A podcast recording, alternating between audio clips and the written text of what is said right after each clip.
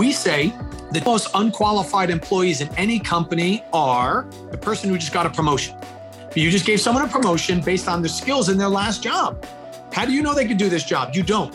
So for a period of time, they're unqualified for their job. And, and it's and it's our job as leaders to help ramp them up and upskill them to a point where they are contributing to the organization in that job and not draining the organization in that job.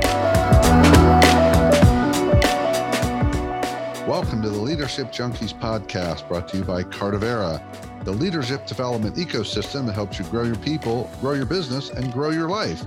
We're also excited to announce that we're now part of the Evergreen Podcast Network. And we're so looking forward to being this network of fascinating, intriguing, impactful podcasts and their amazing hosts, and looking forward to spreading our message and our impact through the Evergreen Network. Today we have Carl Gould with us. And Carl is a fascinating leader. He is a worldwide authority on business and entrepreneurship. His company, Seven Stage Advisors, has helped thousands of organizations grow to the next level. And today we're going to talk about growth. Today we're going to talk about professional growth, which is, of course, always fueled by personal growth. Carl's going to share the seven stages of business growth. He's going to talk about the four quadrants for business leaders. And most importantly, he's going to talk about the role of blind spots for leaders and business owners, identifying them, learning and understanding them, and moving past them. It's going to be a fascinating conversation about leadership, entrepreneurship, and business growth, leaving you with a blueprint to grow yourself, your leadership, and your business.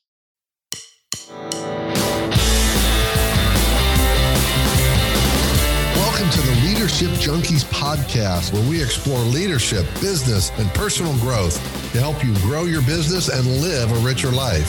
We're your hosts, Jeff Dishwitz and Craig Matthews.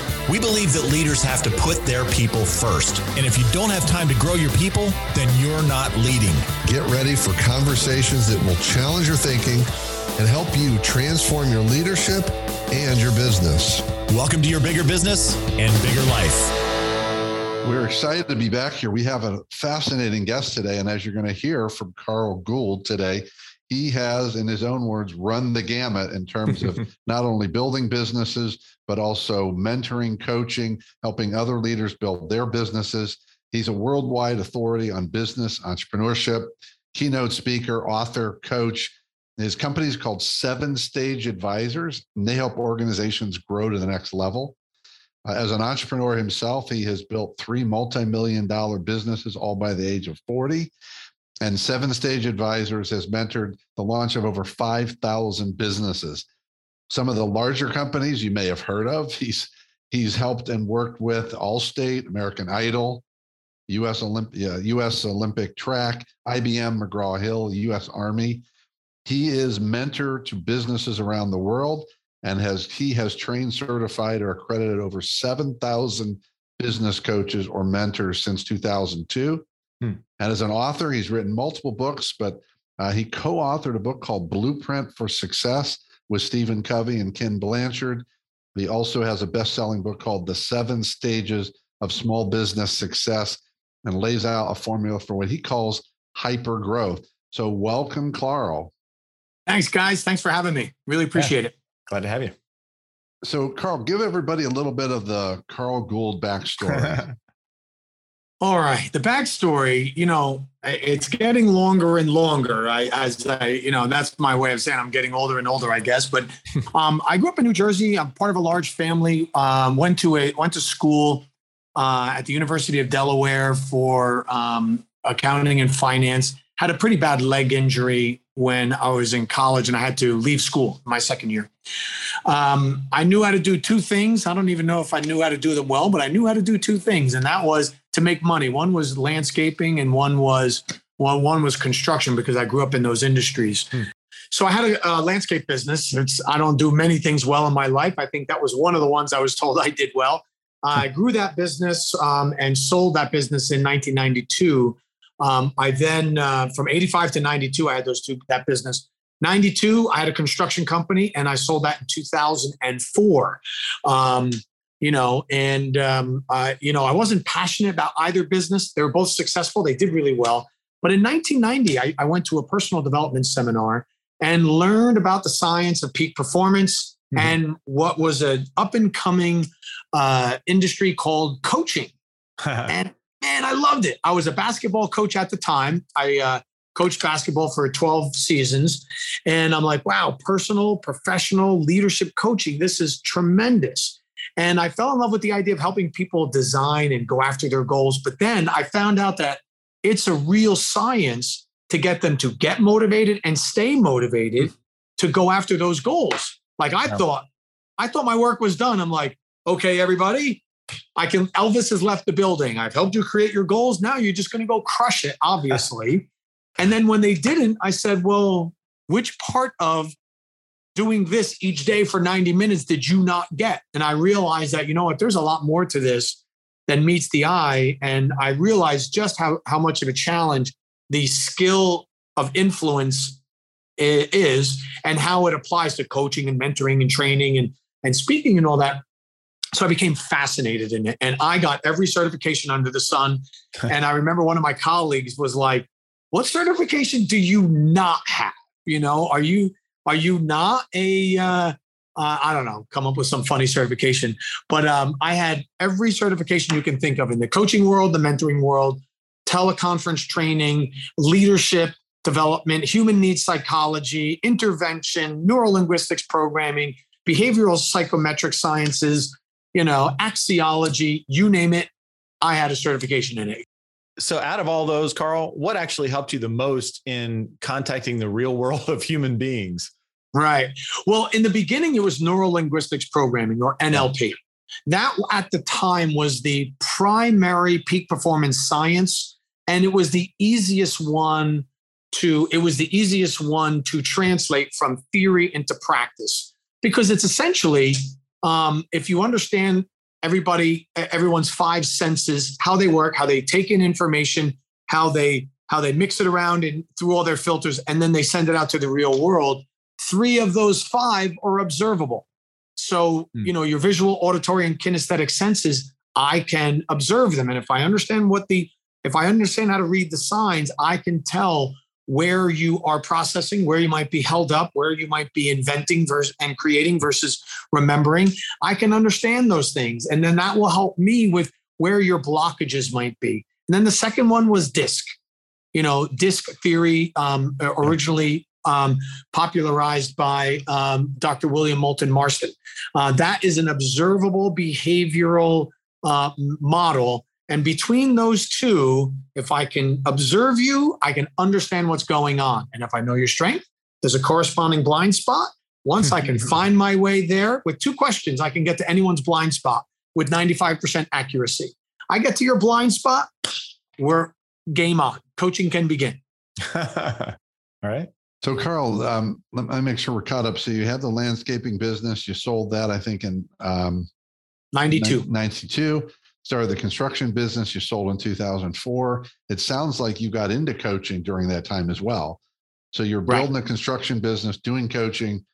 What's what's been happening for you in the business world since 04 yeah so um, well uh, a little bit on on that time period. Thanks for bringing me back there because what i learned i wish i knew then it was going to become my secret sauce and my differentiator but i did it out of convenience so at the time, I became certified in all types of coaching, right? So whenever you heard a guru talk about their home study course, work with work with me and my coaching team, I was that guy.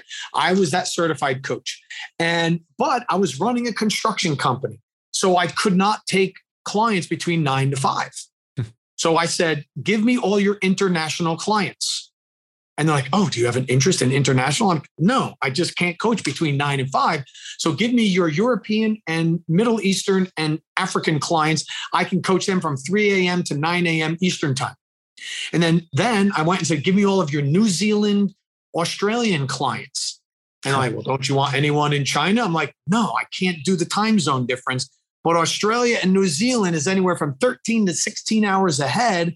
And in the afternoon, it's the next day for them, so I can coach them.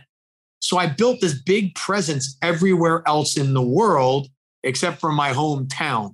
then next came West Coast clients, and then it took a while. So that, to your point, uh, getting back to 2004 when I went out on my own and and I I built a practice during the 90s. You know, if there was such a thing as the gig economy or um, you know a hashtag. Um, I was hashtag the gig coach at the time. And uh, in 2002, though, I started the business that I have today, which is Seven Stage Advisors. And then once I was no longer in the construction businesses full time, we then did two things. We trained people on our methodology to become coaches, and we coached uh, um, leaders of small, mid-size, and even Fortune 500 companies. Um, and we then you started working domestically.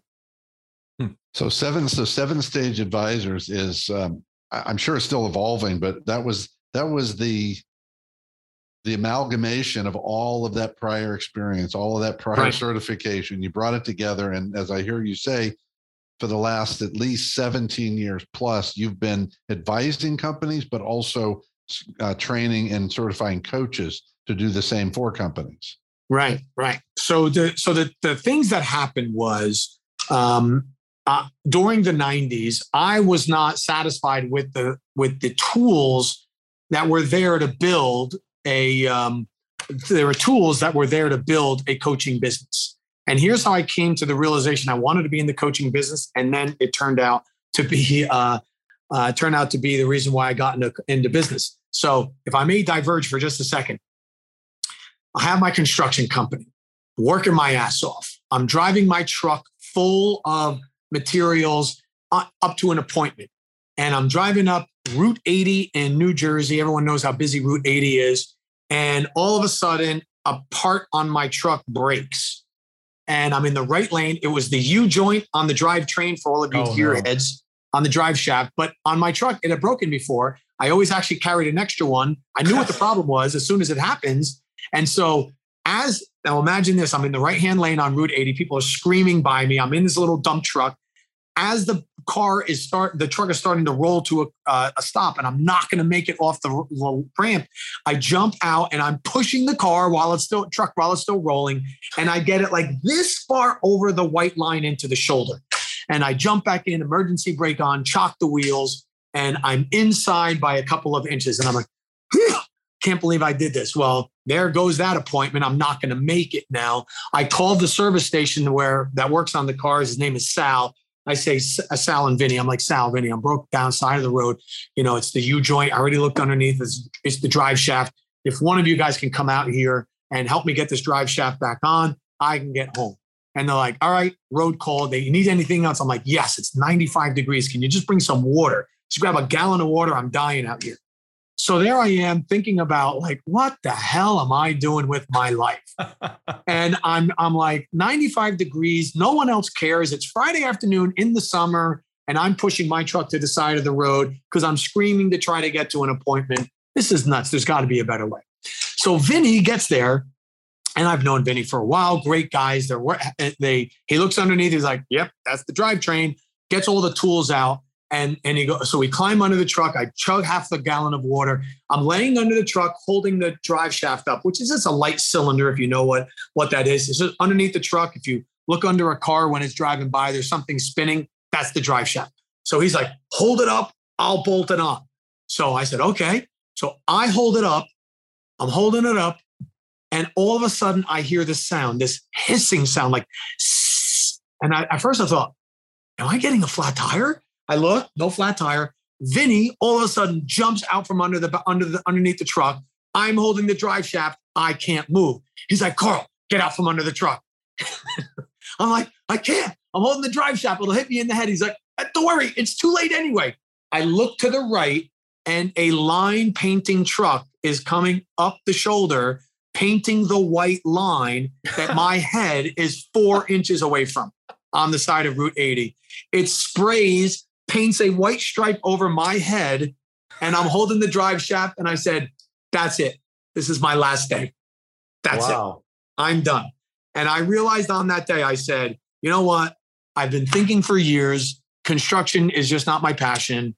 This is the last straw. It was funny. Like you go home and like imagine you painted your like you painted your hair. Yeah, right? I've, I've never heard a story like that before. That's that's unique. And so that was the day where I said, "That's it.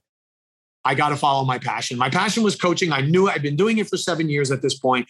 I was loving it. You know, I was working with Tony Robbins and Stephen Covey and Ken Blanchard, situational leadership, and and on, on you know, I was doing disc assessments, NLP, all the stuff, and I was having a blast from 9 p.m. to 5 a.m. Uh, sorry, from 5 p.m. to 9 a.m. But I wasn't having a blast from 9 to 5, right? And so um, I said, I, I made a decision on that day. I'm going to start my own coaching company. So I started certifying coaches in my methodology. And since 2002 through present, we have trained, accredited, franchised, meant, uh, um, or certified in one way, shape, or form about 7,000 coaches worldwide. Meanwhile, I was just running my practice. So that's where I've been since 2002. I was continue my path of development, but at the same time, I've been training people um, and, and our model can be used for life coaching or business coaching, but it's mostly focused on how you grow your, the professional side of your life as a person and as a business. So the seven you said earlier, you're looking for that secret sauce. It sounds like seven Correct. stages is the secret sauce. It is the secret sauce. Yeah. So so let's let's take a walk through it. Um, let's why don't it might be helpful name the just name the seven stages for us and then we'll take a look at each one of them and go a little deeper. Sure.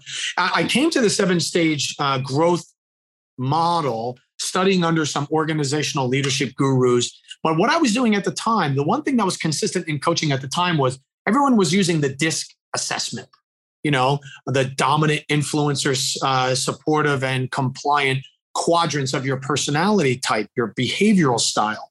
And as I was debriefing those in the 90s, I realized that there was a corresponding business function to your personality type. So if you were a leader that was really dominant, guess what? You had a dominant type business or leadership style. If you were an influencer type person, that's how you led. If you were a supportive person, that's how you led. If you were a compliant analytical type, that's how you led. And the business responded accordingly. So what I did was I wrote a a, a, a, a um, profile or a personality assessment, if you will, of a business as if it were a person. And the seven stages was based on was based on that. And so um, and so in each stage, there's certain quadrants you focus on. And we found that that reduces friction and allows you to grow as a person, as a leader, and also as a business to the to the the quickest way possible. Right. And that's what our clients at the end of the day, that's all they cared about. Help me grow. Let's move the obstacles. You know, let's go. And so stage one is what we call the strategic planning stage. That's where you get the great ideas out of your head and onto paper. And when you and when you um, the implication of stage one is that you have a compelling and inspiring strategic plan. In other words, if your plan's boring, you're going to have a boring business, you're going to have a boring life. We need an inspiring plan. Stage two is the specialty stage. All right. You get your first client, you're off to the races. You're now in stage two by, by definition. And in the specialty stage, we say an authority or an expert is born. You need to be the tar- sharpest tool in the shed in whatever it is you do. You need to be an expert. So, according to what Kiyosaki would say, that would be the self employed side. Yes, you're right, because you are still self employed. A great one, the cash flow quadrant. Love that. The, in the self employment side, you are an owner operator. And in the book, I talk about the Rolling Stones. The mm-hmm. Rolling Stones are a stage two business, right? If we all went to go see Joey, Joey and the mashed potatoes, and they were singing the Rolling Stones song, eh, we're probably not filling a big football arena. But if Mick and the boys decide to go back out on tour now after after they lost their drummer, you know, they'd still be the Rolling Stones and they got to get on stage. If it's not them, it's not the same, you know? Right. Um, uh, so, yeah, if that's a great distinction. Now, stage two is a great place to be when you love what you do. You know, you're podcasters in this part of your business. It's that that's a stage two part of your business because you're that owner operator, if you will. Mm-hmm. Now, stage two is going really well. People love your content. They love what's going on. You're in demand. You've priced yourself accordingly. Now you want to go to stage three. You need more implementation partners. I need other people, elbow to elbow, that are going to help me get the job done. That's called the synergy stage. That's where we're building our implementation team. Okay. Now, stage three is interesting because you're still in growth mode, but you're not in scale mode. And right. then there's, if, if you look at our, if you look at the model, you'll see this jagged line between three and four. We call that the graveyard of small businesses. I, right? I have felt that and I'm feeling it right now. Yeah, right on. Because you know what's coming. Stage four is the systems stage. And the systems stage is where you decide on the ecosystem. What kind of business do you want to be?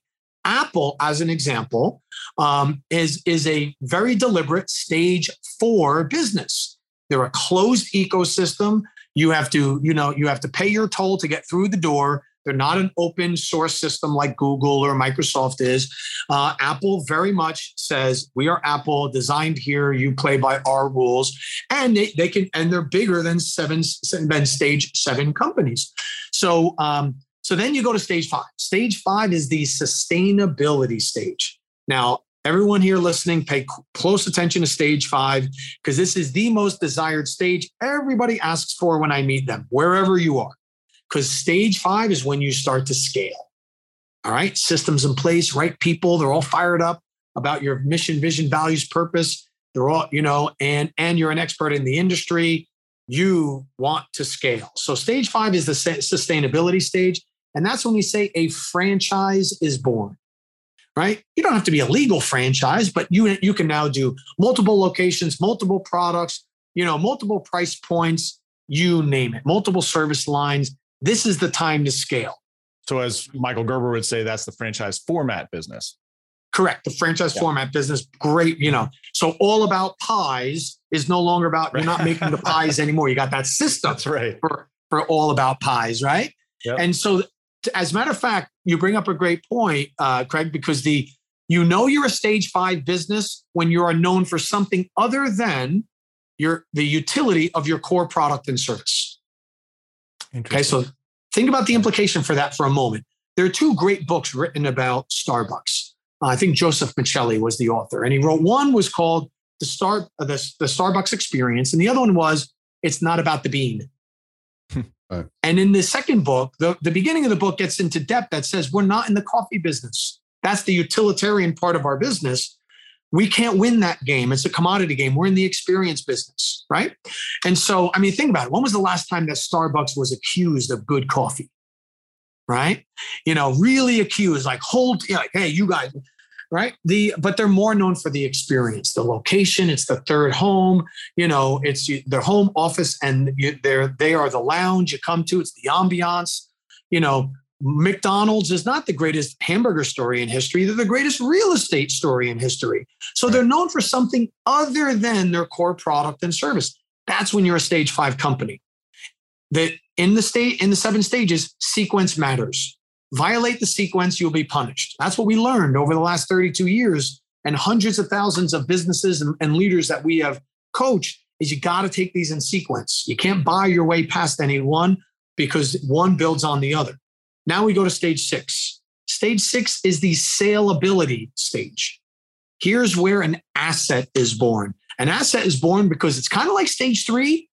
You're building a team, but on steroids. You're now building your management team so you can step out of the day-to-day activity. Mm-hmm. Right? Now, and and and this is the company because if you sell, what is one of the first things the buyer wants to know? Who's the managers? If you're leaving founder, who's going to run this thing when you're gone? Is it all about you or is it all about them? Yeah. And if it's all about you. And are they already running it or is there going to be a big shift? Correct. Correct. Yeah. Oh, yeah. Yeah. I don't want to buy the company and then I have to train them. They've been running it for a while. Yeah. You know, and the three areas you want to make sure that you've got you've got settled in are uh, lead generation, marketing, sales, generating revenue, and fulfillment. Those three. You can. We're in the age of where you could buy a CFO so yeah, it'd be great if you had a CFO, but those could be outsourced, and that's a really mature, well-trained market that if you outsourced, you'd be okay there. But internally, you have to have those three. Who brings in the leads, who turns them into sales, who fulfills the order. You got those three. Without you, you have a saleable business. Okay. And then stage seven. So, so, so stage five would be think of any franchise as an easy example. Stage six would be a company that grows by IPO or selling or merging or or or acquiring or rolling up. Uh, so companies like Facebook and Amazon and Uber and Waste Management back in the day, they rolled up all of these waste management companies across the country to create one mega waste management company. That's a stage six business. Um, and any size company can do it. I'm just giving you some examples you'd understand or know of. Mm-hmm. And then there's stage seven. Stage seven is the succession stage. And this is when a legacy business is born. You're firing on all cylinders. And listen up tight again. This is the second most requested stage because you get to fire employee number one.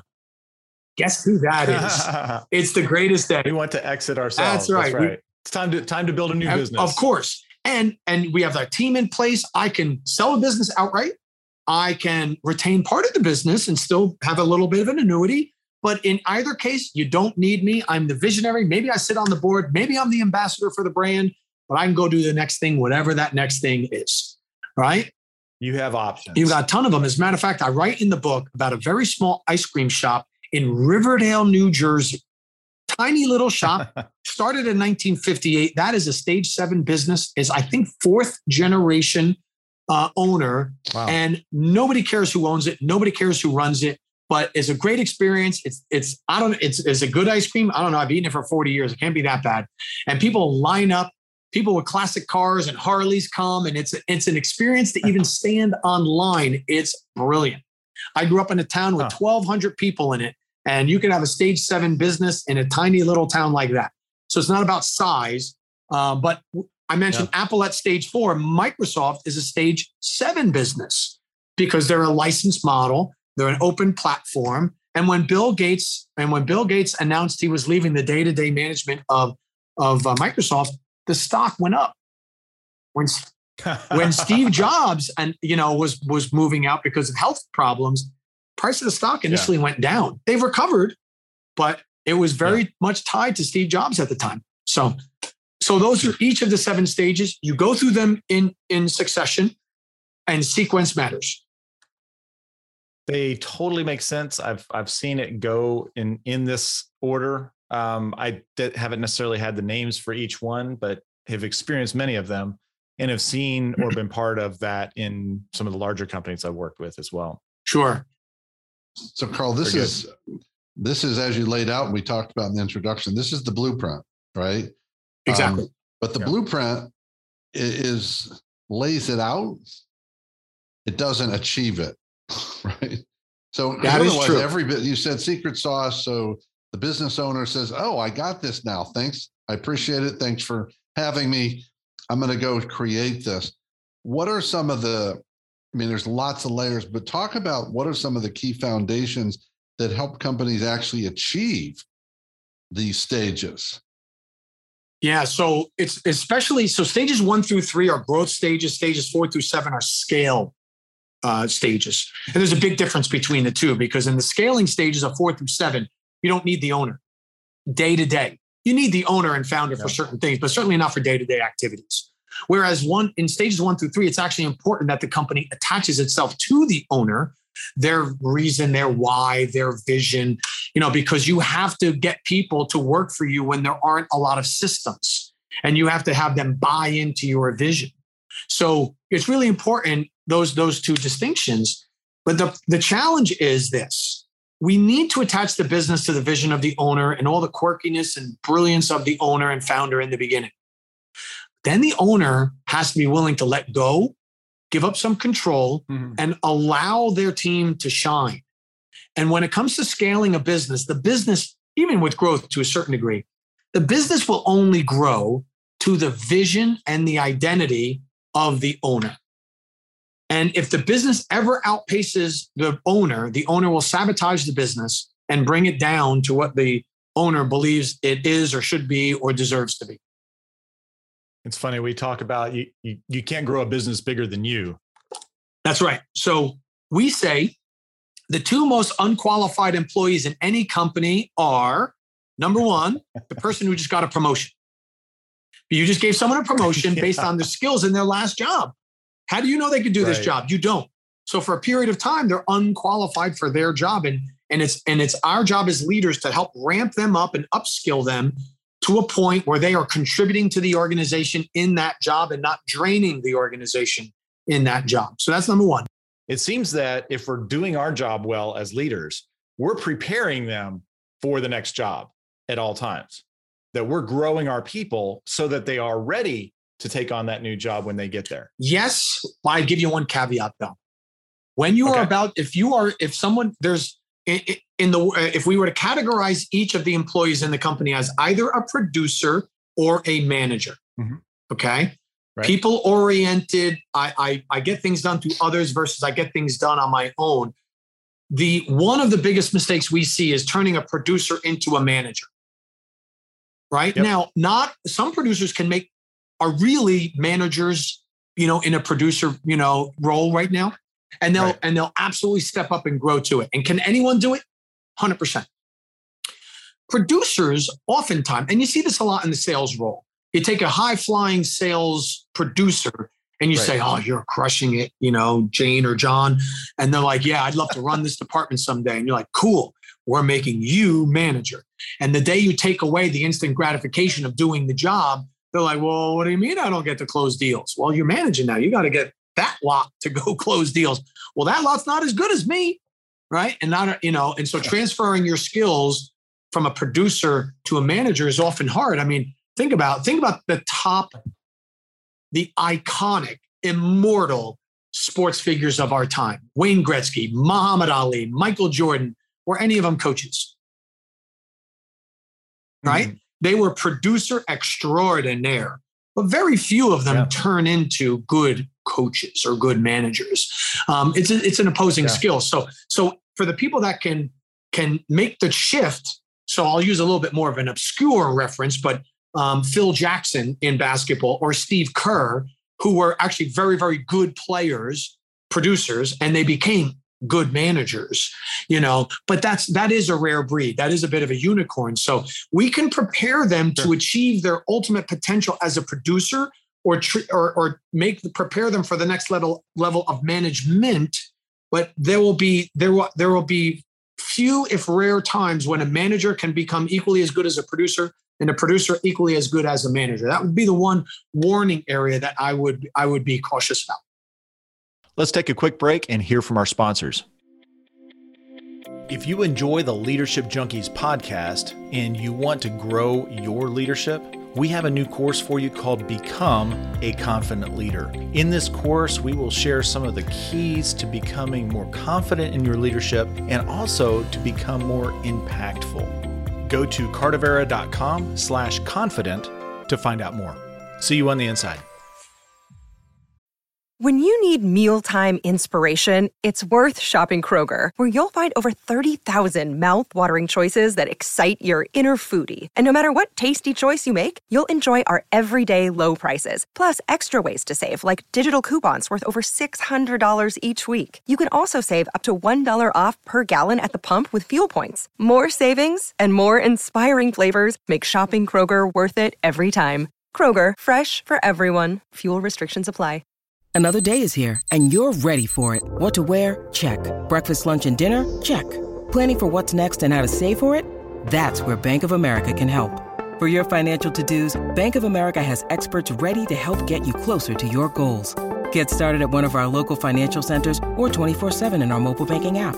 Find a location near you at bankofamerica.com slash talk to us. What would you like the power to do? Mobile banking requires downloading the app and is only available for select devices. Message and data rates may apply. Bank of America and a member FDIC. Welcome back. I think there's another piece to add here about, and maybe it's just some words. I, I was on probably a month ago, I had this conversation with a guy who had stepped into a senior global leadership role with an organization. And he said, when I took that job, I felt very unqualified. And it wasn't Hmm. a lack of confidence. It's because the truth is he'd never done that job. So I would argue that we want to prepare people for potential qualification. Oh But sure The point, I guess, what I'm getting at is most people are not actually qualified for the job when they step up because I they would agree doing that that job. And it, Yeah. it doesn't mean we don't prepare them, but how often do we wait too long or we don't think about, for example, this is what you were talking about, Carl. We've prepared, how often do we actually prepare people for the job they're not doing? Because we focus so much energy on making them better at what they're doing now. And then all of a sudden, whether it's going to manager or whatever, they're going to step up and they really don't have those skills or experience. And my friend actually said, he said, well, the, the benefit was I had done a lot of different things. It turned out those things prepared me for that job. but they said it was definitely not laid out for me. Yeah. Yeah. As, Yeah. as a, um, I- I'm a big fan of, of laying out the organizational chart, showing every employee where they are in that chart and saying here, and just taking a highlighter and saying, here are a few paths you can take in our company. And it, at every level, here's what their pre-qualifications are. Here's what certain achievements you need to have, certain skills, certain certifications or license licenses, and we'll help you get there. We want you to go to this to that next level, and we'll show you the path to get there. One thing I like about that, Carl, is you're showing them multiple paths. Hmm. I think I think Right. sometimes organizations get locked into this is the path. And not only does it not work, but they end up with the wrong people in the wrong roles because they someone had decided Yes. 10 years ago that worked well for that person. That was the natural path. And I, I often wonder about larger organizations where you sort of say, well, the natural progression is this. And I go, what do you mean a natural progression? That assumes everybody's the same. How can it be a natural progression? Well, you also have the hops. You know, you, you're you're coming up in the sales area, and maybe you decide you really like finance, and you hop over into the finance area if you have those skills, or you may even take a step back to to advance in that in that realm. Yeah, because that person might have some great attributes that if you nurture those attributes, we had a we had a client that owned a very large department store, and their head of sale, the sales team leader, um, she was very good. She was very confident, competent, and she ran a great team. But she was a at her her superpower, pardon me, was how creative she was. Mm-hmm. And and she goes, you know, at one time we, you know, we said to her, like, we said, you know, you're really good in sales. I said, I think you'd be amazing in marketing. And she was just like, you know, I never wanted to say that, but I think I really would like that. And she step hopped over to the marketing side, elevated one of her uh, one of her team to sales manager, and she's been the marketing manager ever since. And the the business has been better for it. That's great. Yeah, I see oftentimes people can pick out, oh, you know what? You would be great in sales. Have you ever, you know, and trying that, it, it seems to be a little bit more obvious to see the- see those skills, the people skills that come out and so forth, versus some of the other ones. But it's great that you were able to recognize the creativity and some of the some of the other skills there. Yeah, one of my favorite examples of this is we have uh, a client that's a construction management firm, and um, they were struggling to get project managers. You know, project manager, you know, typically goes to school for it. They have a good knowledge of construction. They have to have good organizational skills, and and they have to know what good looks like, or the build, you know, you know, to make sure the building gets done on time. Well, they were really stretched. They couldn't find good project managers, and they were also hiring for the finance department. Some one of the one of the people that one of the people that applied for the job was going to be a controller. But he said on his resume that he's done a couple he's he's you know has done a few fix and flips in on the side. And they said to him well listen i know you're applying for the finance job but would you mind for a period of time since you seem to have some real estate experience they're like listen no, i flipped a couple of houses you want me to build a school totally different thing they're like and then, so they kind of talked him into it and said, could we put you on this project until we fill the slot? And he's like, yeah, I'm willing to do that. Happy to do it. And I do have some knowledge in that area. He said, well, that was our best run job. It was the most organized, came in on time, on budget. The controller actually really enjoyed it. And so they kept him in that job. And, and so one day my client comes back to me and says, I'm never hiring another project manager again. And if you go to his website, he's got eight project managers. Five of them are accountants. Wow.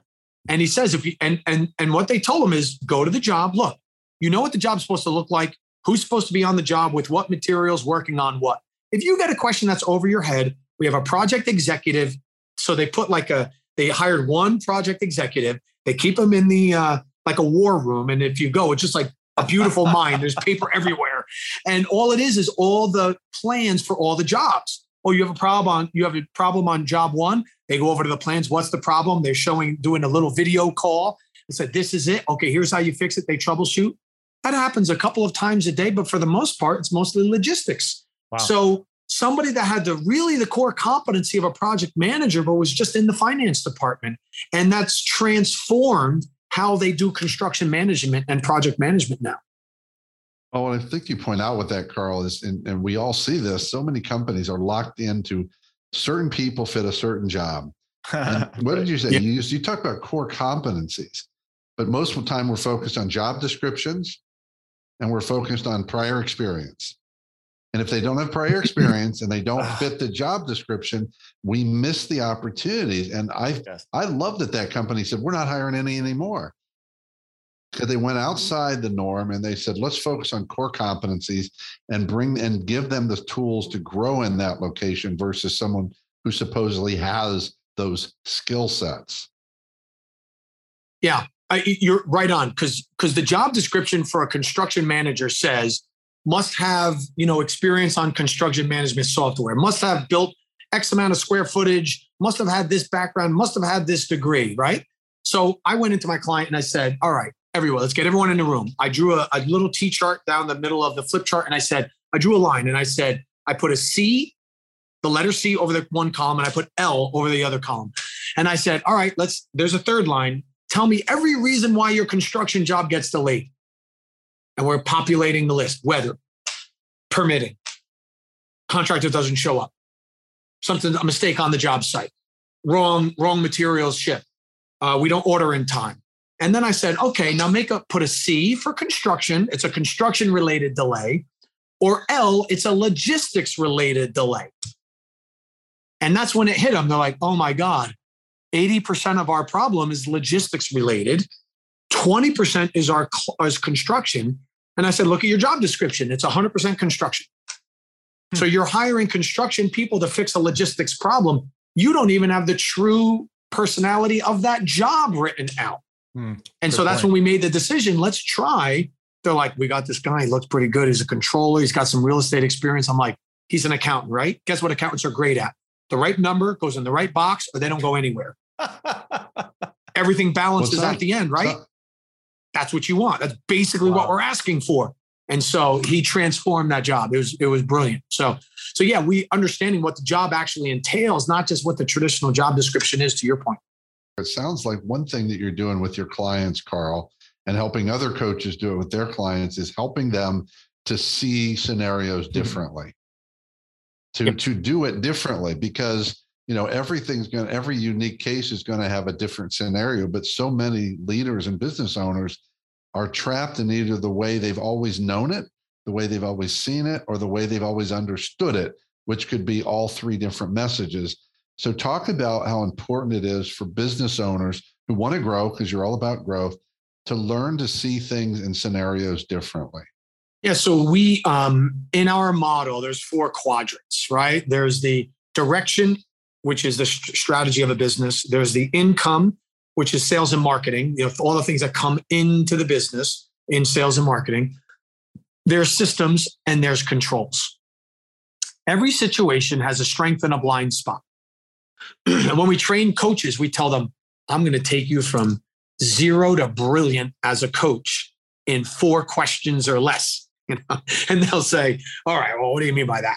I said, So if you look at the quadrants, the, the diagonal opposite blind spot quadrant for strategy is process. strategy is about the end game, process is the Achilles heel. Yep. Process is the strength, then getting the end result is the Achilles heel. If if I'm in sales and marketing and building relationships, then finance and details are my Achilles heel. If I'm in finance and, and compliance and risk management, building relationships, sales and marketing, to your point earlier, is, as the Achilles heel. So if I'm in any scenario, I want you to see it differently. So you come running in the door, you're the sales manager, and you're like, awesome. I just bought in the, I reeled a whale into the boat. Great. What's our gross margin? Oh, this got to be profitable. Is this sinking the boat or is it feeding the whole village? Right. So let's have the thank you, celebrate the heck out of a great job. Way to reel them in.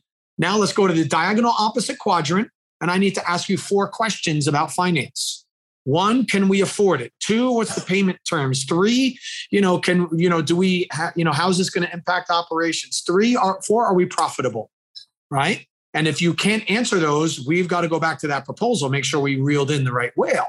So we say to coaches, whenever your client comes in and and and talks about an area of focus or, or an area of focus or um, a task or an achievement or whatever, we say that's great, celebrate with them, then ask them four questions in the diagonal opposite quadrant to make sure that their blind spot didn't didn't in any way compromise the situation. You get through those four questions, you're probably good. What I love about that, Carl, and as a coach myself, is uh, so often even coaches don't understand that the, the power is in the questions. And mm. I'm hearing you connecting two beautiful dots here. One is the mm. questions are what help people see things differently, and using the questions to find the blind spots because the blind spots are always there. That's the given. They're just some people assume they don't have them. Unfortunately, there too many right. leaders say, "I mm. know all my blind spots. It's awesome." Well, okay, okay. There's at least one then. That's right. Lying to all. oneself, right? Right. so, talk more about that. The you you keep coming back to blind spots and questions. It seems like that's the core of the work you're doing with your businesses and the training with the coaches. At the end of the day, we as coaches, our job or one of our main jobs is to continuously help our clients understand where their def- limit of their defined identity is and expand that identity identity equal or faster than their than their trajectory of growth. That's because if the person ever grows up, catches the vision, he, you know, a man without a vision perishes. When we see people sabotage themselves, when we see people retire, then die within a year, they have they have outgrown their vision for their life, wow. for their leadership, or their business. Mm. And that is in your central nervous system and the way that you attach goals. The day you catch your goals is the day in your mind you're dead. And so we have to continuously help them expand their goals. I always tell my client, I always tell my advisors on our team, seven stage advisors, I say, guys, at the end of the day, we're like Google. They're like, what do you mean? I said, as long as long as Google stays one step ahead of the ser- of people searching, they'll always have a job. But the day the marketers catch Google, Google's out of business. So the day that our clients catch us, they now outrank us. If we don't, if we're not questioning them to the next level and they catch us, they now outrank us we're done. And so we always have to be asking that question because the blind spot, um, the way we operate as humans is we are continuously, it's a directional game. We are moving towards our strength while simultaneously moving away from our weakness or blind spot. Hmm. Right? We're going towards our comfort level. If we if we don't bring our blind spots along with us and question those blind spots, we get we get stuck in a rut or a comfort level where we become that creature of habit or that old dog that doesn't know any new tricks or that person who becomes irrelevant right? So think about this for a moment. This is how this is one way you can i'll give you a quick and dirty uh, example. If i gave you as my employee if i gave you a $5000 expense budget for something whatever it is to go out and spend during the course of the year and you spent all 7,500 of it, what would you say to me? All right. Or what would the boss say to that person? I gave you 5,000, you overspent by 2,500. Would you, as the boss, likely question it? Probably so. Oh, yeah. Yeah. Now you might it might have been a great spend. You're like, you spent seven thousand five hundred. Can you please let me know why? And you're like, listen, I've you know, and and you'd be like, wow, that was amazing. Thank you. But you would certainly question it. Mm-hmm. If you were the boss and you gave someone else a $5,000 expense budget and they spent $1,000, would you question them? Possibly, because Possibly. it may mean that you're not contributing enough to the to the business. Right. Or you saved us some magical amount of money or you figured out a better way, but I want to know. Yeah. If yeah. I gave you five, if, if you were the boss and you gave a, an employee $5,000 expense budget and they spend $4,975, what would you say to them? Probably not much, but we probably not should. much. right. It gets worse. You probably wouldn't even look at the bill. Right. Huh. So if I stole enough money and I stayed within your range where I know you don't question me, hmm. I could steal more money. But if I go out of my way, take personal initiative, overspend, even though if it's best for the company or underspend, you're going to interrogate me. So as as your employee, what do you think I'm more I'm more incentivized to do? Take a chance and and put some initiative out there, or just keep my mouth shut you know, don't make it be as discreet as possible and make sure that whatever you give me as an expense budget, I come in with a certain range. Yeah. Right. Hmm. So not only does every leader have a range of what we call range of mismanagement, mm. everybody on their team knows it also because they know what keeps you quiet and they know what when you start rattling cages. Mm. So business owners learn very quickly. Once I give them this demonstration, there's a full demonstration on this. But once I lay it out and I put numbers behind it, they're like, oh my goodness, you're absolutely right. That person could have closed that deal in that quarter, but if they did, they know darn well I would have raised their minimum quota. That's why they delayed that damn thing and it came in in the quarter next. Yep. Just in time for them to get their bonus, but just but long enough that I didn't raise their accountability. Huh. That's when they realize their sales team's stealing from them or their marketing team or their operation or their finance team. You know, wait a minute. Why did we not take that risk on that? Because you would have hung us if it didn't work out right. So we're not taking initiative. You chopped our heads off last time. You think I'm going to do it again? and you realize, oh my God, I have set up this system with my own team where they are managing my blind spot and I'm not managing it. So if the leader doesn't manage it, your team will 100%. Well, it sounds like Carl. Part of this, the leadership opportunity or responsibility is to be paying attention to these things, questioning even their own their own vision on a regular basis, because they're likely they've set this up. That's the thing I think leaders don't take responsibility for enough. When they Yeah. see an issue with their mm-hmm. team, they blame the team instead of saying, How did I create this? I set this up. Because unless you have a sociopath on your team, which you might have from time Yeah, to sure. time, but other than that, the leader set it up. The leader modeled it, or the systems that the leader blessed were the creators of it. And so often, like people will say, why are like your point earlier, why are my salespeople only selling the low margin, low cost items? Um, because they get paid the same way either way, and because it's easier. Why would they do anything differently? You set up a system that said you get rewarded for selling this. That's right. Charlie Munger loves to say, show me the behavior and I'll show you the incentive. right. And- and that's a brilliant way to look at it. And he's right. You know, all of a sudden, if you incentivize certain activities, people start doing it. What do you know? So, Well, Carl, Carl, there is so much in this, and and you know, and the reality of time is here. The reality of time is here. There's so much richness in the seven stages. We could probably do a show on every stage and every layer of the stages. Uh, this has been so good. Uh, so many different um, wisdom bombs pulled out of this. a couple things. We always want to give our guests a chance to highlight or promote something. So, what's that for you or seven stages? well, we, um, uh, one of the, our, one of our give backs to the entrepreneurial, uh, entrepreneurial community is, and the leadership community is we do something called the free business analysis. And we will, it's a, it's totally free. It's up to a two hour session where we will uh, take you through a, uh, a growth workshop. Uh, it's a four page workshop, and you'll leave with a plan for yourself and your business. If you'd like to take us up on it, that's of no charge. Go to carlgould.com or sevenstageadvisors.com and just hit the contact page, and you'll see the business analysis there, and you can hit us up on that. We do have an upcoming growth academy. We do it three times a year, where um, you you you come in for an intensive training immersion immersion experience. We have four training tracks to match the four structures of the business: uh, strategy, business development, operations, and finance. And depending on whatever your role in the business is, you could take that track or any other track for two days, and you get two full days with all of our growth advisors working on that particular area of the business. So most people come and they bring a few people on their team, and we'll whip them into shape for you. Awesome.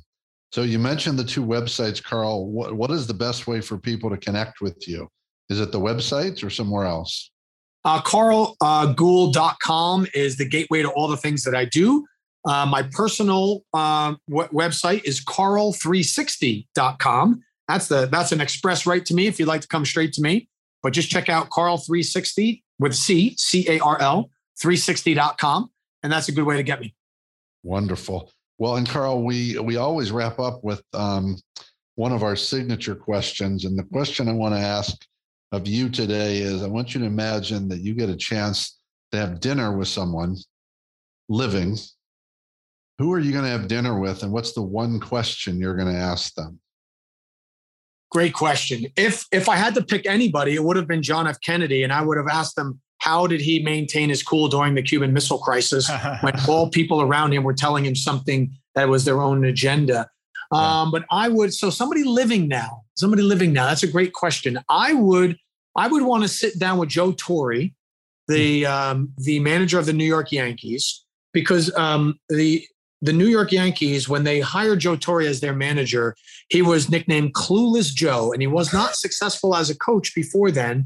Um, but he seemed to maintain his cool in you know the New York market with George Steinbrenner breathing down his throat all the time. So he managed up very well. He managed down very well, um, and possibly Phil Jackson because he seemed to be a very good motivator and keep his cool as a coach. Maybe not as a general manager, uh, mm-hmm. but as a coach. Uh, so I'd want to sit down with them and I would ask them, how did you keep your cool and maintain perspective when you had varying agendas coming at you at all at the same time and you managed to you you literally managed to your vision? Oh, love that. Love some great questions some great examples carl. Thanks for bringing what you brought today and thanks for uh, all that you keep bringing to the world. Appreciate it. Well thanks for having me guys. This has been a ton of fun. I really appreciate it